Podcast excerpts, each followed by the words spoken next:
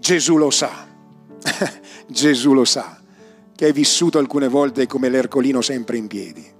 Gesù lo sa che ti sei dovuto rialzare alcune volte senza avere forza, ma il Signore è stato la tua forza.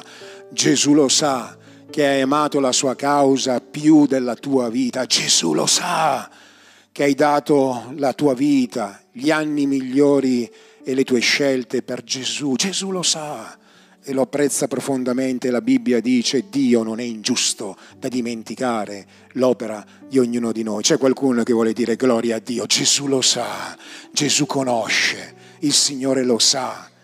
E non è ingiusto, non è ingiusto da dimenticare queste cose. Gli altri lo possono dimenticare, ma non Gesù. Gesù non è ingiusto nel dimenticare le cose che abbiamo fatto per Lui.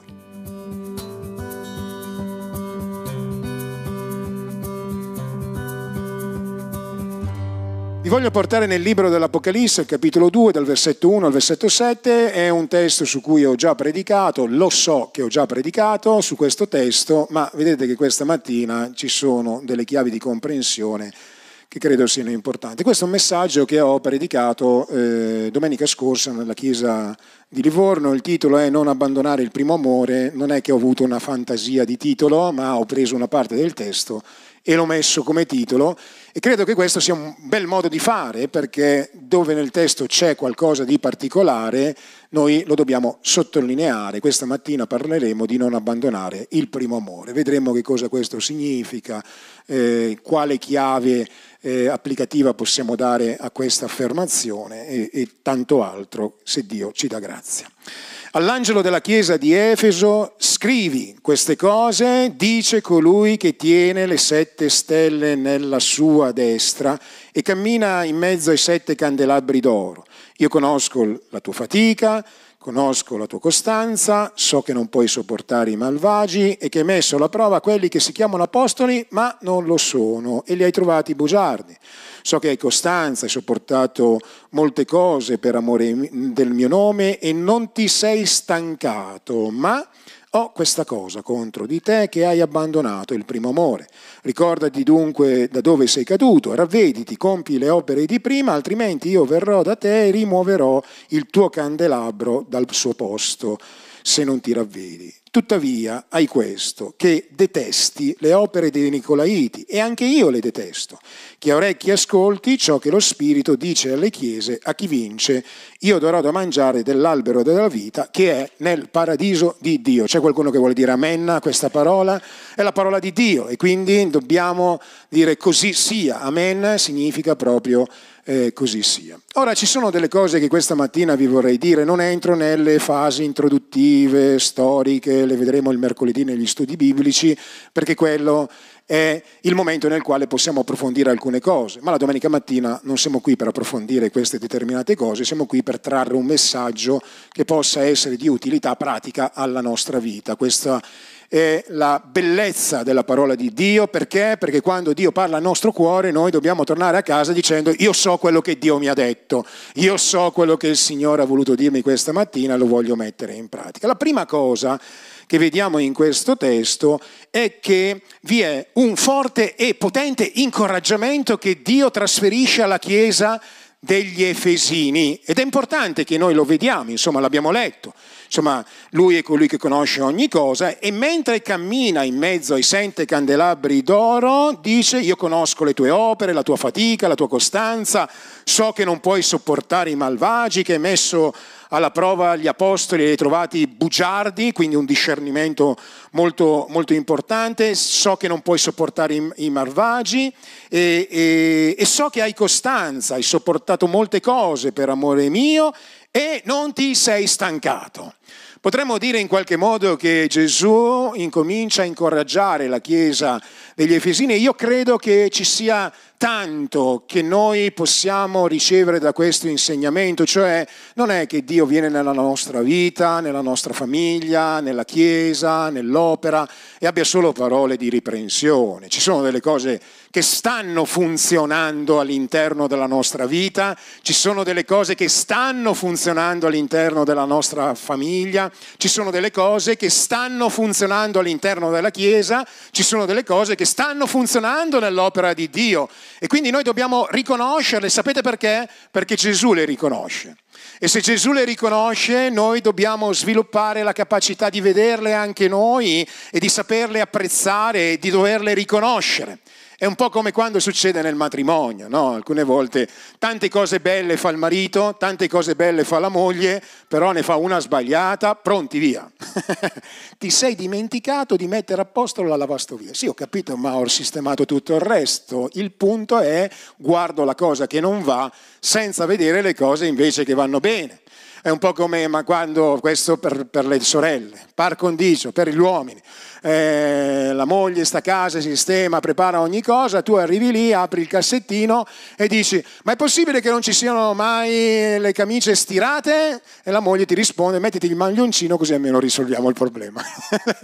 eh, ma insomma anche noi tendiamo alcune volte a non vedere ciò che è di buono nella vita degli altri, invece incoraggio le coppie a vedere quello che c'è di buono, a dire quello che c'è di buono, a utilizzare la nostra parola come parola anche di incoraggiamento, ci sarà una cosa che funziona, ci sarà qualcosa che veramente è buono nel tuo matrimonio, nella tua vita, nella chiesa, nel tuo posto civico, ce ne sarà una che andrà bene, ci sarà qualcosa che va bene. Beh, la Bibbia dice, se avete una parola buona che possa portare edificazione, ditela, perché questo fornirà qualcosa di buono nella vita di colui o di colei che lo ascolta. E Gesù fa così utilizza il potere dell'incoraggiamento per trasformare la vita delle persone. Siamo gravati di pesi, siamo gravati di scoraggiamento, siamo gravati alcune volte di parole che appesantiscono la nostra vita al punto tale che diciamo cioè, basta, basta parole di scoraggiamento, arriva il momento nel quale possiamo veramente utilizzare la nostra vita come Gesù fa con noi per incoraggiare la nostra vita. Io so che hai costanza, so che stai lavorando, so che stai determinando la tua vita per servirmi, tante cose che Dio vede di buono nella tua vita e questa mattina Dio te le fa comprendere. Ci sono delle cose che funzionano effettivamente nella tua fede. Dio conosce la tua passione, Dio conosce il tuo desiderio di fare l'opera sua, Dio conosce le tue preghiere, Dio conosce le tue lacrime, Dio conosce eh, il tuo desiderio di santificazione, Dio conosce il tuo desiderio di vedere i tuoi figli che servono il Signore, Dio conosce il tuo desiderio di vedere la Chiesa che possa crescere, Dio conosce conosce, Dio conosce tante cose belle della tua vita e questa mattina Dio ti dice che apprezza quello che stai facendo. C'è una grande forza nell'incoraggiamento. Io questo lo dico da diversi anni alla mia vita e anche alla vita degli altri, perché vedete alcune volte quello che non possiamo ottenere attraverso una riprensione, la possiamo ottenere attraverso l'incoraggiamento. Io sono mm, convinto di questo perché l'ho sperimentato proprio nella mia vita, verso di me. Eh, conosco l'italiano abbastanza, il bergamasco bene, eh, un po' l'inglese e dovrei conoscere benissimo il tedesco, ma io il tedesco non lo conosco. Cioè, so quattro, qualche parolina così, detta così, ma l'ho studiato per un sacco di anni. Però ho una frase che conosco perfettamente, tanti di voi la conoscono. Permettete, quanti di voi conoscono il tedesco qui? Cavolo, sono nei guai stamattina. Uno, due, tre. Ok. Auf den Campingplatz gibt es viele junge Leute. Più o meno l'ho detto. Che vuol dire? Nel campeggio c'è auf den Campingplatz, nel campeggio, gibt es, c'è, vedete, guarda, ma io so perfettamente questa frase, eh, viele junge Leute, che vuol dire molti giovani nel campeggio. A che ti serve questa frase? A niente, nella vita non mi servirà a niente, giusto se vado in qualche campeggio di giovani, arrivo dentro, auf den Campingplatz, gibt es viele junge Leute, perché ci sono tanti giovani, e siccome che la maggior parte delle persone non conosce il tedesco, non me ne faccio niente. Mi dice, ma perché ti ricordi questa frase? Perché quando eh, ero giovane, adolescente, non mi ricordo bene l'età, io tutti gli anni andavo a una ripetizione di tedesco. Insomma, sostanzialmente l'estate me la spendevo così, perché cinque anni non ho capito niente di tedesco. Ja, nein, was möchten Sie? Quattro robe così. E auf den Kapitalas gibt es viele junge Leute. Però mi ricordo che andavo da questa ragazza che faceva ripetizione a pagamento, eh, quindi bisogna anche pagare, e, e, e, lei mi faceva fare degli esercizi. Un giorno mi ha dato una frase da poter tradurre, io arrivo lì bello contento, tutto tranquillo, la metto giù, auf den Campingplatz gibt es viele junge Leute, glielo dico, lei mi guarda e mi dice bravo. Cioè io sono rimasto scioccato da quel bravo, ma l'ha detto convinto, eh? Dice bravo. Oh, io del tedesco mi sono dimenticato tutto, ma non mi sono mai dimenticato quella frase. E quindi ho capito che c'è una grande forza nell'incoraggiamento. È Dio che ci ha creati, fratelli e sorelle, è l'Iddio che sa come funzioniamo. È l'Iddio che sa che alcune volte abbiamo bisogno di essere incoraggiati.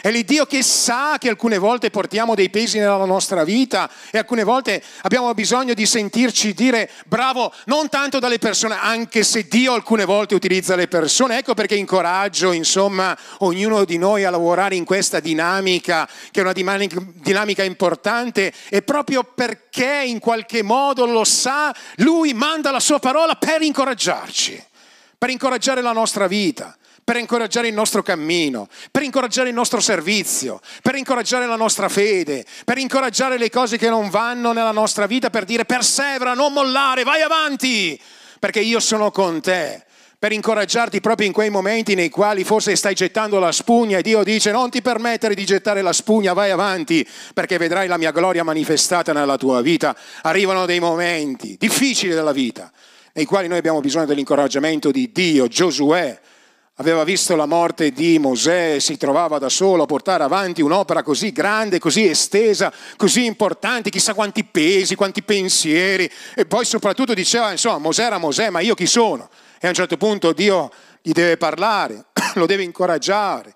Gli deve dire Giosuè, guarda Mosè è morto, alzati in piedi, sii forte e coraggioso, sii molto forte e coraggioso. Insomma, utilizza il potere dell'incoraggiamento.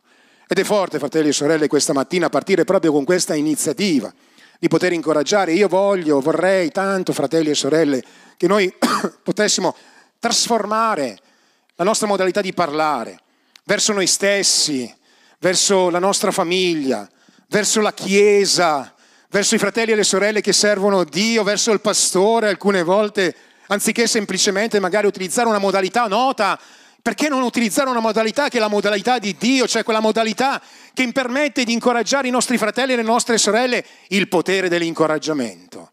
Io chiedo a Dio con tutto il mio cuore di vedere una, un cambiamento nella mia vita, nella tua vita, nella tua famiglia, nella mia famiglia, nella Chiesa, affinché possiamo incoraggiarci, se possiamo e abbiamo una parola di edificazione verso qualcuno, diciamolo, se non ce l'abbiamo, tacciamo, ma quantomeno non distruggiamo quello che di buono Dio sta facendo nella vita delle persone. Siete preziosi perché Dio vi ama, siete preziosi perché Dio ha iniziato un'opera buona in voi. Siamo preziosi, fratelli e sorelle, e ce la faremo perché come abbiamo cantato questa mattina è Gesù che dice la mia Chiesa vivrà. È il Signore che ha iniziato un'opera buona ed è Dio che la porterà a compimento. E allora la prima cosa che ti voglio dire questa mattina, non guardare troppo troppo le cose che non vanno nella tua vita o troppo le cose che non vanno nella vita degli altri, non sviluppare quel senso critico eccessivo verso di te, verso tuo marito, verso tua moglie, verso i tuoi figli, verso la Chiesa, verso i fratelli, verso le sorelle, verso il pastore, verso il Presidente della Repubblica, verso Dio alcune volte incomincia invece a realizzare pienamente che Dio è veramente buono e che ci sono delle cose buone nella tua vita, nella tua famiglia. Guarda tuo marito, tua moglie, non farlo adesso, se no ci imbarazziamo, e fagli notare le cose che apprezzi, insomma. Guarda i tuoi fratelli e fagli notare quello che apprezzi. Vai dal tuo pastore e fagli notare quello che apprezzi. Insomma, fai qualcosa per costruire e incoraggiare la vita degli altri, perché questa è la modalità che Dio dice. Quindi Dio parte la sua azione di cambiamento verso la chiesa di Efeso dicendo io conosco le tue opere, la tua fatica, la tua costanza, so che non puoi sopportare i malvagi, che hai messo alla prova quelli che si chiamano apostoli e non lo sono, discernimento, so che hai costanza, hai sopportato sopportato molte cose per amore del mio nome e non ti sei stancato. Sei ancora in piedi nel nome di Gesù. Gesù lo sa. Gesù lo sa che hai vissuto alcune volte come l'ercolino sempre in piedi. Gesù lo sa che ti sei dovuto rialzare alcune volte senza avere forza, ma il Signore è stato la tua forza. Gesù lo sa che hai amato la sua causa più della tua vita. Gesù lo sa che hai dato la tua vita, gli anni migliori e le tue scelte per Gesù. Gesù lo sa e lo apprezza profondamente. La Bibbia dice Dio non è ingiusto da dimenticare l'opera di ognuno di noi. C'è qualcuno che vuole dire gloria a Dio. Gesù lo sa, Gesù conosce, il Signore lo sa e non è ingiusto, non è ingiusto da dimenticare queste cose. Gli altri lo possono dimenticare, ma non Gesù. Gesù non è ingiusto nel dimenticare le cose che abbiamo fatto per Lui. Ora, quando Dio ci incoraggia, noi siamo grati e dobbiamo ricevere questa forza questa mattina, per noi che siamo qui, per quanti ci stanno ascoltando, nel sapere proprio come il Signore viene nella nostra vita. E vedete, alcune volte per accettare una riprensione da qualcuno noi dobbiamo sentirci amati da qualcuno. Non puoi andare a correggere una persona se non, non l'hai fatta sentire amare da prima. Non andare a correggere nessuno se quella persona non ti sente vicino, non ti sente amato, non, ti, non sente che tu stai facendo qualcosa per lui. Alcune volte ci sono persone che utilizzano il potere della verità come se fosse semplicemente semplicemente un potere da manifestare, ma ho spiegato in altri casi, in altri momenti, ci ritornerò negli studi biblici, che se vogliamo vedere cambia- un cambiamento nella nostra vita e nella Chiesa, noi dobbiamo permettere di fare operare diversi poteri nella vita della Chiesa, dobbiamo permettere sì al potere della verità di parlare al nostro cuore, ma allo stesso tempo c'è un altro potere che deve operare, è il potere dell'amore. Quando il potere dell'amore e il potere della verità si incontrano e lavorano assieme, allora possono, possono, non sto dicendo che sempre avviene, ma possono aprire la porta a un vero ravvedimento di una persona, di una chiesa, di un popolo, di una nazione che va verso il Signore e gli chiede perdono. E allora un terzo potere, un potere straordinario, il potere della grazia, incomincerà a operare nella vita delle persone e cambierà quella persona completamente.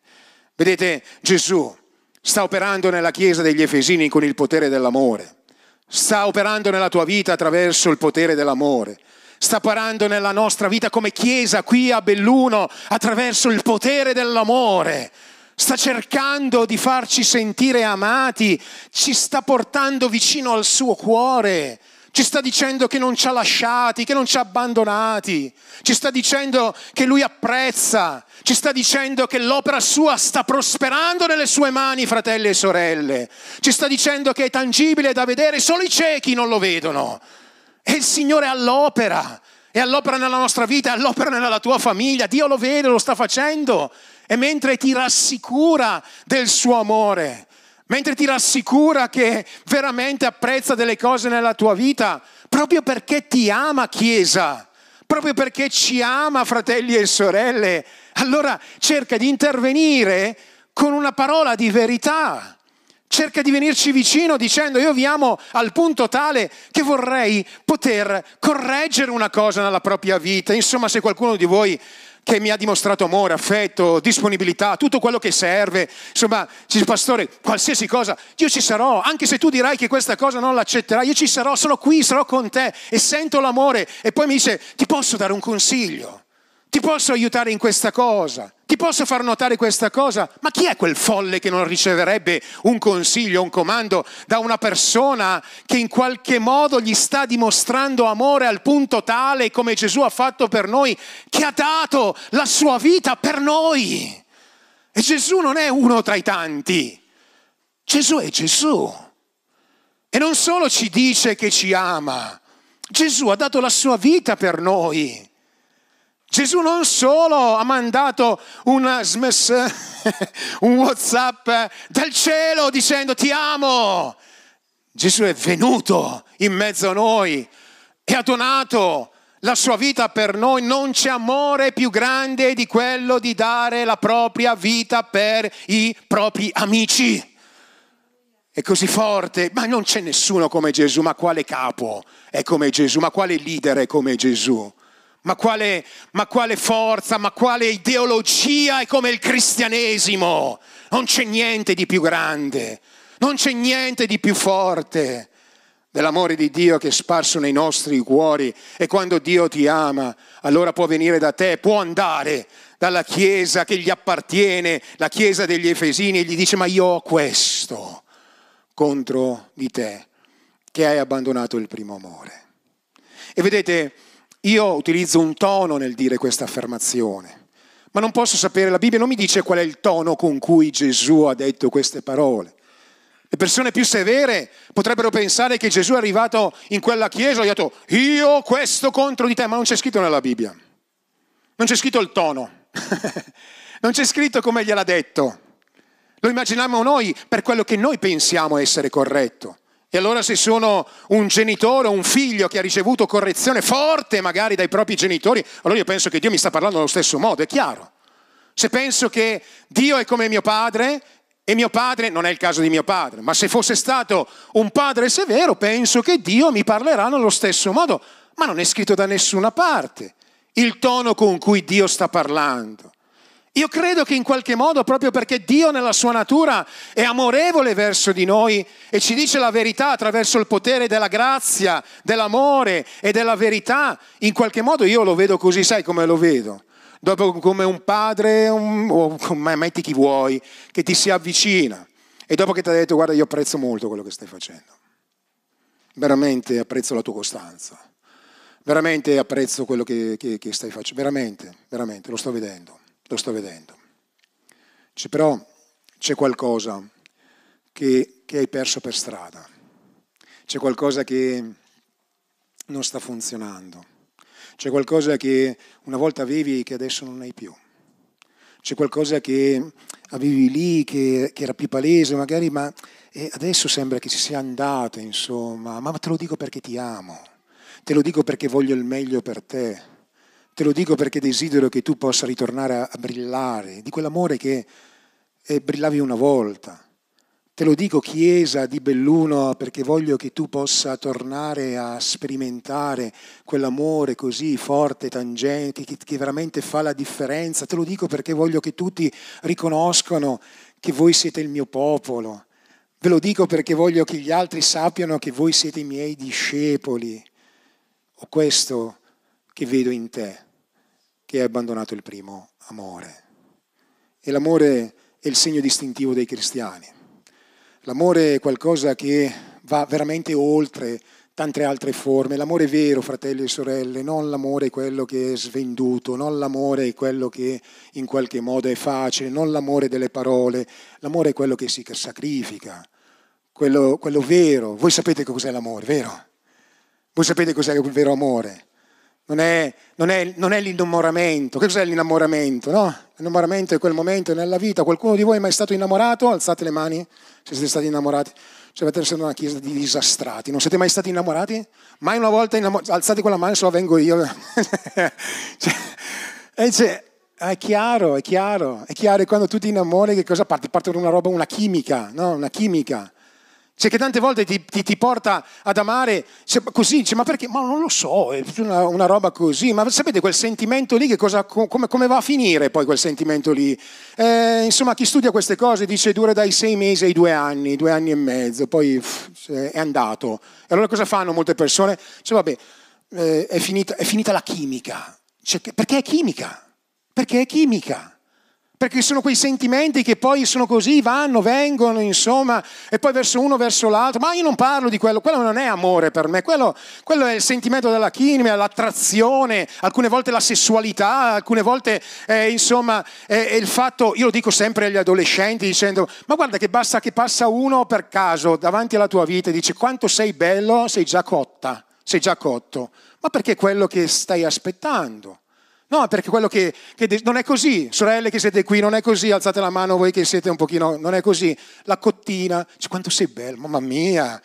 Ma anche gli uomini alcune volte è così. C'è una vita che tu sei il brufolo, la cosa. E poi passa una che mi guarda e dice, mamma mia, come sei bello. Dice, come, come sei bello? Che muscoli che hai, insomma. E, e, tu ti senti il King Kong della situazione. Dice, finalmente ne ho trovata una che vede chi sono veramente, Schwarzenegger in, in dimensioni più piccole. Ma non è quello il sentimento di cui stiamo parlando. No, quel sentimento dice, cioè, è, è il mio principe azzurro, è la mia principessa E, e, gli altri ti guardano ti dicono ma lo vedi solo tu il principe azzurro, la principessa, cioè ma un giorno comprenderai che, perché quello non è amore, quella è chimica. E noi non stiamo cercando la chimica, fratelli e sorelle, noi stiamo cercando di essere un popolo che sperimenta il vero amore, c'è qualcuno che dice amen. E Gesù non sta parlando di chimica qua. Gesù sta parlando dell'amore, ha abbandonato il vero amore, quello vero, quello reale, verso me, verso gli altri verso me e verso gli altri, verso me e verso gli altri. Insomma, sapete che ci si può anche innamorare di una chiesa. Sapete che ci si può anche innamorare di un pastore, lo dico ai fratelli, non alle sorelle, le sorelle non innamorate di me che non ho niente di buono, ma capite l'idea, l'idea, l'innamoramento. Ah, oh, com'è la chiesa di Salce, stupenda, meravigliosa, grandiosa, super. E poi poi, com'è la chiesa di metto dei paesi a casa, cani cattivi, così almeno un po' lontano, oh, che meravigliosa, l'ho vista lì su Facebook, che, che, che opera straordinaria, mi innamoro, mi innamoro insomma per le cose, poi la realtà fratelli e sorelle è che noi ci dobbiamo collocare nella realtà. E dobbiamo capire che le persone sono tutte fallabili, possono sbagliare, ma non, non si tratta di chimica non si tratta di innamoramento, non si tratta di quello. Noi siamo il popolo di Dio. Noi non cerchiamo la chimica, noi cerchiamo l'amore quello vero, verso Dio e verso il prossimo. E l'amore è una scelta, l'amore è azione, l'amore è qualcosa che ti spinge a fare delle cose in accordo a chi tu sei. E questa è la sfida che noi abbiamo oggi come Chiesa qui a Belluno, fratelli e sorelle. Questa è una parola che riguarda la Chiesa in senso generale, certo, ma riguarda noi in un modo particolare, perché arrivano in cui nei momenti tutte le disillusioni sono finite e tu devi incominciare a entrare in una prospettiva diversa, devi incominciare a voler amare con le tue azioni. Gesù ha detto questo contro di te, hai abbandonato il primo amore e poi Gesù dice ricordati dunque da dove sei caduto, ravvediti e compi le opere di prima. Alcune volte quando parlo di questo mi rendo conto che la gente mi guarda come mi state guardando voi, sì, beh allora? e come si fa adesso? Se ho perso l'amore, l'amore verso Dio, se ho perso l'amore verso i miei fratelli e verso le mie sorelle, se ho perso l'amore verso questa chiesa, come si fa adesso? Come si fa? Che facciamo? La prima alternativa è quella di cambiare chiesa e ci può stare, ci può stare. Però ti voglio dire che finito la fase dell'innamoramento dall'altra parte, ti ritroverai esattamente nella stessa identica eh, situazione. È un po' come quelli che cambiano il marito o la moglie. Funziona, un mese, due mesi, tre mesi, quattro mesi, cinque mesi, un anno, due anni, tre anni, quattro anni, ti ritroverai ancora lì. Ti ritroverai ancora lì. Perché anche il principe azzurro dall'altra parte non è un principe azzurro. Ti ritroverai ancora lì perché anche quello lì avrà qualche difetto. Ti ritroverai ancora lì. Ora, a meno che ci siano situazioni di carattere veramente grave, insomma, che sono veramente gravi, ma entriamo nelle cose normali, non parliamo delle cose, non parliamo di violenza, non parliamo di situazioni gravi, non parliamo, togliamo quello, se quello c'è, fuggi ma sto dicendo delle cose normali della vita, d'accordo? Se quello c'è, fuggi, voglio essere chiaro perché qualcuno potrebbe fraintendere, ma sto parlando delle cose normali eh, della vita, vai lì e, e ti accorgi, finirà anche lì la chimica, finirà anche lì il momento, arriverà il momento nel quale devi fare una scelta, quella di amare in un modo pratico. Perché vedete, fratelli e sorelle, l'amore può ritornare nel nostro cuore L'amore, c'è qualcuno che vuole dire amen, può ritornare nei nostri matrimoni, può ritornare, ma non avverrà semplicemente perché noi pregheremo, non avverrà semplicemente perché noi resisteremo, avverrà perché noi incominceremo a sì metterci davanti al Signore, ma come è scritto in quella parola, noi torneremo a fare le azioni che facevamo una volta. Succede così perché l'amore, quello vero, si genera e si rigenera attraverso delle azioni concrete, ma quale sms? È una realtà fondante, Gesù ce l'ha spiegato. Ci poteva mandare tutti gli angeli, tutte le parole, tutti i profeti, ogni cosa, ma che cosa ha fatto? È sceso, ha dato la sua vita per noi attraverso un gesto pratico. Perché ti sei innamorato di Gesù? O meglio, perché ami Gesù? Non ti innamorare di Gesù. Non essere fidanzato con il Signore. Gesù non cerca fidanzati, Gesù cerca una sposa. è qualcosa di più, è la differenza abissale tra essere sposa. Cerca una sposa. Gesù è sceso, ha fatto un atto pratico. E sapete quando io ho deciso di amare Gesù? E quando l'amore per Gesù cresce, quello vero, quello che mi permette di sacrificarmi. Quando un giorno ho capito che Gesù aveva dato la, per, la sua vita per me. Quando Gesù fa dei gesti pratici nella mia vita per dimostrarmi il suo amore. Quando Gesù mi ha rialzato nei momenti nei quali non mi sentivo degno di essere rialzato, quando mi sono sentito amato, perdonato, abbracciato da questo Gesù. E allora lì l'amore cresce.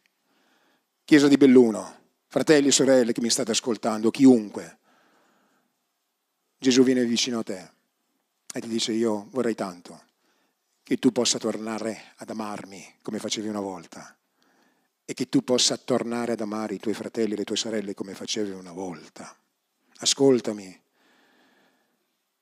Gesù vuole il meglio, vuole che tu possa guardare Lui e dire Signore io ti amo con tutto il mio cuore, poi possa guardare intorno a te e possa vedere persone che non sono amabili, come anche tu non sei amabile, e incominciare ad amare quella persona nonostante il fatto che non sia amabile, sono tutti capaci di amare le persone amabili, pochi sono coloro che sanno amare coloro che sono non amabili, che sopportano coloro che non sono amabili. E ascoltami, sto parlando di un cristianesimo che ti permette di amare i tuoi fratelli, le tue sorelle, nonostante il fatto tu abbia scoperto che come te i tuoi fratelli le tue sorelle non sono perfetti. Ho questo contro di te, che hai abbandonato il primo amore. È bello sapere che Dio è interessato al bene della nostra vita. È bello sapere che Dio vuole che noi cresciamo è bello sapere che Dio ci chiami a questa sorta di ravvedimento. È bello sapere, fratelli e sorelle, ancora questa mattina che il Signore sta operando nel nostro cuore, nella nostra vita. È bello sapere che Dio non butta via tutto dalla nostra vita, l'acqua e il bambino, non butta via tutto, ma incomincia a dire ci sono tante cose belle nella tua vita, ci sono tante cose che io do valore, c'è tanto incoraggiamento, c'è tanto sforzo, c'è tanto servizio, ma, ma forse hai bisogno di ritornare da me, hai bisogno di ritornare ad avere una relazione con me, hai bisogno di cercarmi veramente, hai bisogno di servirmi, tornarmi a servirmi perché l'amore è pratico, hai bisogno di tornare a dare anche economicamente per l'opera di Dio, perché quando tu ami qualcosa tu sostieni l'opera di Dio, è un obbligo, no, è un gesto d'amore, è un'azione concreta del nostro amore. Chi non dona non ama veramente. È una realtà, hai bisogno di donare il tuo tempo, le tue relazioni, la tua forza, la tua energia, hai bisogno di apprezzare, hai bisogno di tornare a guardarti intorno a te e di guardare il tuo fratello e dire io apprezzo, sei una, sei una cara sorella, sei un caro fratello. Se, pastore, io, io, noi, noi, io vedo quello che stai facendo, io vedo il peso che stai portando. Cioè, pastore, veramente, certo, anche tu c'è il tuo caratterino, ma apprezzo. Cioè, fratelli, cioè, allora tornare a questo e allo stesso tempo, laddove noi questa mattina ci ritroviamo a vedere un calo di amore, che possiamo dire, Signore, io riconosco che sono diventato un po' troppo critico verso di te, ma sono diventato tanto critico anche verso gli altri, forse verso mia moglie, verso mio marito. Fosse troppo critico verso i miei fratelli, forse no, non vedo più come tu vedi, vedo solo le cose che non vanno. E mi rendo conto che questo è un segnale, un alert, che il vero amore se n'è andato, perché gli innamorati vedono sempre tutto bello ed è per questo che riescono ad amare, fino a che la chimica finisce e allora non vedono tutto bello e non hanno imparato ad amare, ad amare l'estraneo che è in casa tua, Sapete che io e mia moglie siamo, estranei, siamo stati estranei? Sapete che tu e tua moglie siete, siete entrati nel matrimonio come estranei? Non vi conoscevate veramente bene fino in fondo. Sapete che abbiamo bisogno di imparare ad amare le persone che sono in parte a noi, salvo situazioni gravi di quel genere. Per il resto Dio ti chiama a vivere il tuo matrimonio sapendo che lì Dio formerà Gesù nella tua vita. Dio ti chiama a vivere la Chiesa sapendo che qui Gesù sarà formato nella tua vita, non essendo un eremita spirituale, ma vivendo la realtà, amando, facendo azioni. Torna a fare le opere di prima. Io non so se qualcuno di voi mai vissuto, sto concludendo, una crisi matrimoniale, non so. Ma quando avviene una crisi matrimoniale, molto spesso quello che viene consigliato è quello di tornare a fare delle azioni. Voi tutte famiglie perfette, quindi tranquille, tut- arabo quello che sto dicendo, quindi non vi preoccupate. Ma se mai ci fosse qualcuno che ci sta ascoltando da là fuori, che attraverso una, una, una, crisi coniugale, una delle cose che qualsiasi consulenza ti, ti direbbe è incomincia a seminare delle cose nuove nella tua vita. Incomincia a fare le cose che facevi una volta. Incomincia a fare delle azioni pratiche, cioè incomincia a dire a tua moglie che, ti, che, che la ami, per esempio. Incomincia a darle del tempo di qualità, o tuo marito del tempo di qualità. Incomincia a fargli dei doni, tutte le sorelle, vai pastore, predica, cioè, portagli, portagli, dei doni a casa, vai, vai pastore, come mi piace oggi, vai, eh, eh, fagli dei doni, eh, digli parole carine. Eh? Esprimi con delle parole che costruiscano. E succede una cosa straordinaria, fratelli e sorelle. In tutte le coppie che hanno fatto questo, hanno sperimentato questo, succede che quell'amore che pensavi di aver perso ritorna a bruciare. È una cosa strana, ma è l'idea di Dio. Quando noi decidiamo di fare delle azioni pratiche, e questo vale nel matrimonio, d'accordo? Vale tra me e mia moglie, vale tra il tuo marito. Eh? Vale, vale per dei momenti, è normale, se vivi sempre critiche, difficoltà, problemi, accu, cioè, è normale, normale, ma se cambia la semina, cambia anche la raccolta.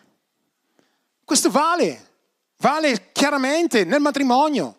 Ma noi questa mattina non stiamo parlando solo di matrimonio, noi questa mattina stiamo parlando di chiesa. E allora che cosa succede? Cosa devo fare affinché l'amore verso quel fratello, verso quella sorella possa crescere? Devo cambiare una semina. Devo incominciare a fare io delle azioni. Devo incominciare io a seminare in un modo diverso. Devo incominciare io ad apprezzare. Devo incominciare io a servire la Chiesa. Devi incominciare io a fare delle cose e ti posso garantire nel nome di Gesù che il fuoco dell'amore di Dio tornerà a bruciare dentro al tuo cuore. Incomincerai ad amare nel modo in cui Gesù vuole che noi possiamo amare la Chiesa. E questo sarà straordinario. C'è qualcuno questa mattina che vuole amare così? C'è qualcuno che questa mattina vuole dire, Signore, Grazie perché mi hai incoraggiato. Grazie perché vedi le cose che vanno bene nella mia vita. E grazie anche perché mi hai fatto notare una cosa che io effettivamente non ci avevo pensato. Ero diventato troppo critico, troppo critica verso la Chiesa.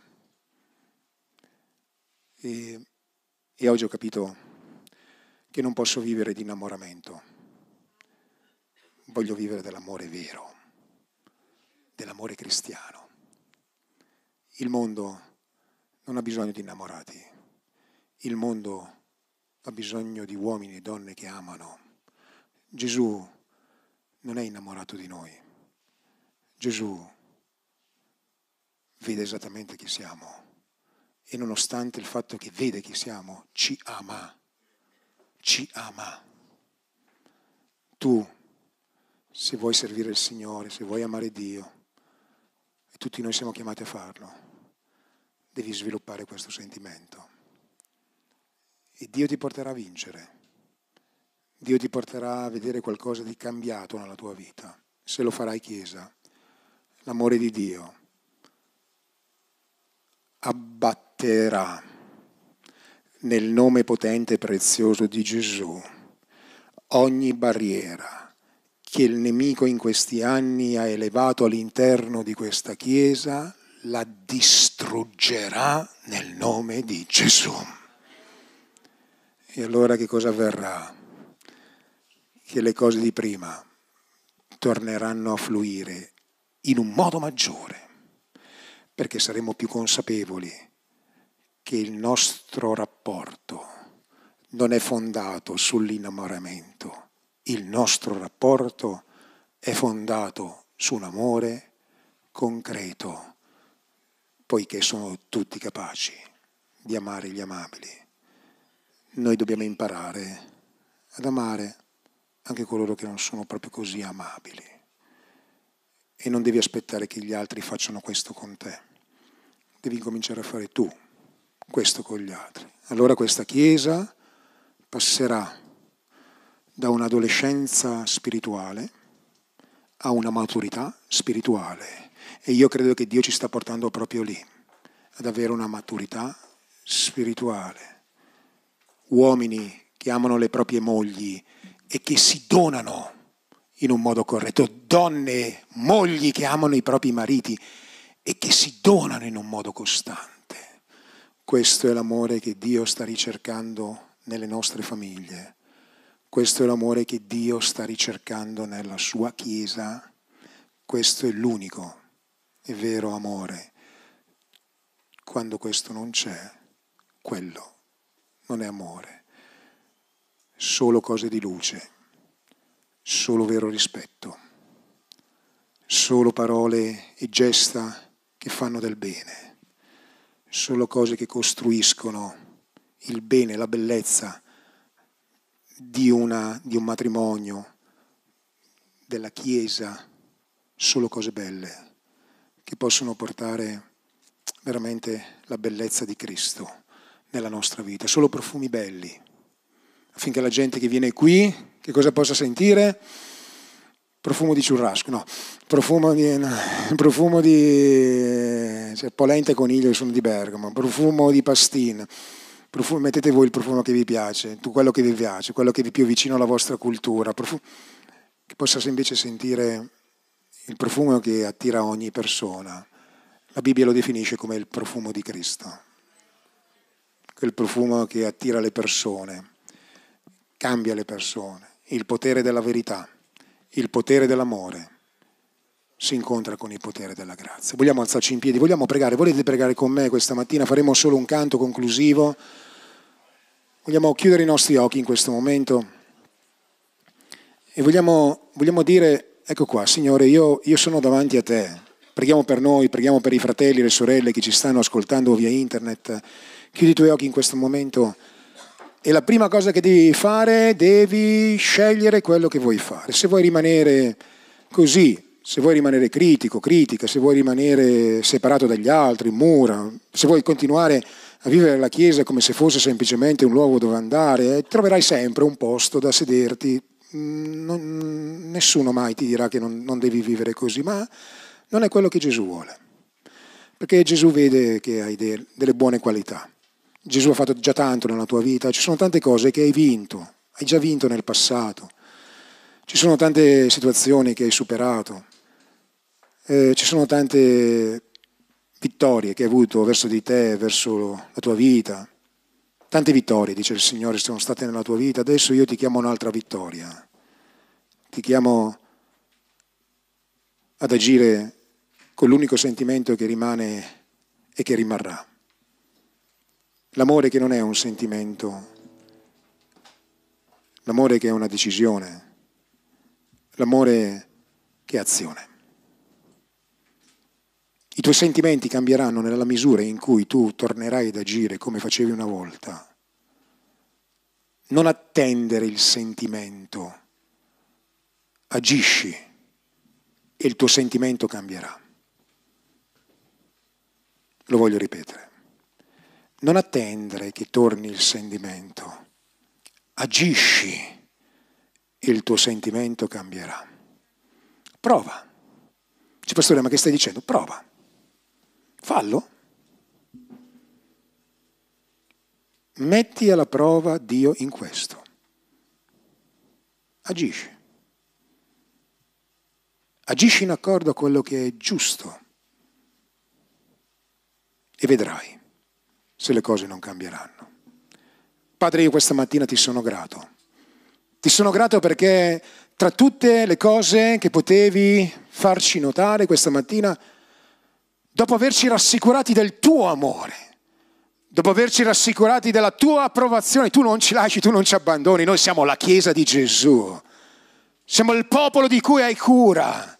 Sei tu che hai iniziato un'opera buona, sei tu che la porterai a compimento. Allo stesso tempo vieni da noi, vicino, con amore, e ci stai esortando con una sfida. E io questa mattina, come pastore di questa Chiesa, accolgo la tua sfida. E prego che i miei fratelli e le mie sorelle possano accogliere la loro sfida. C'è qualcuno che vuol dire amen, accoglierò questa sfida? Aiutaci a vivere per te, camminare con te e a vedere questo amore che sorpassa ogni intelligenza, tornare a fluire nella Chiesa, abbattere ogni muro nel nome di Gesù, affinché possiamo passare a, a un nuovo livello, a un livello maggiore. Prego per ogni coppia, se sei vicino a tua moglie, a tuo marito, prendi la mano di tua moglie, di tuo marito, se è vicino a te, prendi la mano. Voglio pregare per te come coppia, come famiglia. E voglio dire, Padre, nel nome di Gesù, prego che ogni famiglia, ogni coppia, ogni matrimonio possa essere pienamente restaurato dal tuo amore, dalla tua grazia, dalla tua potenza. Che possiamo sperimentare questo amore che sorpassa ogni conoscenza, un amore che non è innamoramento, è l'amore vero. L'amore che non fa del male, quello non è amore, l'amore vero, quello che non fa del male all'altro. L'amore che cerca l'interesse dell'altro, vero l'amore che desidera sacrificarsi per l'altro. Padre, prego per ogni matrimonio che nel nome di Gesù ci sia una restaurazione, questo sia un tempo di restaurazione per le famiglie nel nome di Gesù, questo sia un tempo di restaurazione per i matrimoni. Quest'anno, Signore, voglio vedere un miracolo nei matrimoni, voglio vedere un miracolo, voglio vedere l'amore crescere. E voglio vedere l'opera tua anche in questo, Signore, partendo dalla mia vita, per poi arrivare ad ogni famiglia della Chiesa. Credo che questo sia il tuo desiderio. E Padre ti ringraziamo. Chiediamo ora di benedirci, di aiutarci a mettere in pratica questa parola. Che la grazia del Signore Gesù Cristo, l'amore di Dio Padre, comunione con lo Spirito Santo possa essere con tutti noi. E se Dio questa mattina ti ha detto qualcosa che devi fare, fallo subito, fallo subito. E Dio ti abbonderà di ogni grazia. Nel nome potente e prezioso di Gesù. E la Chiesa risponde...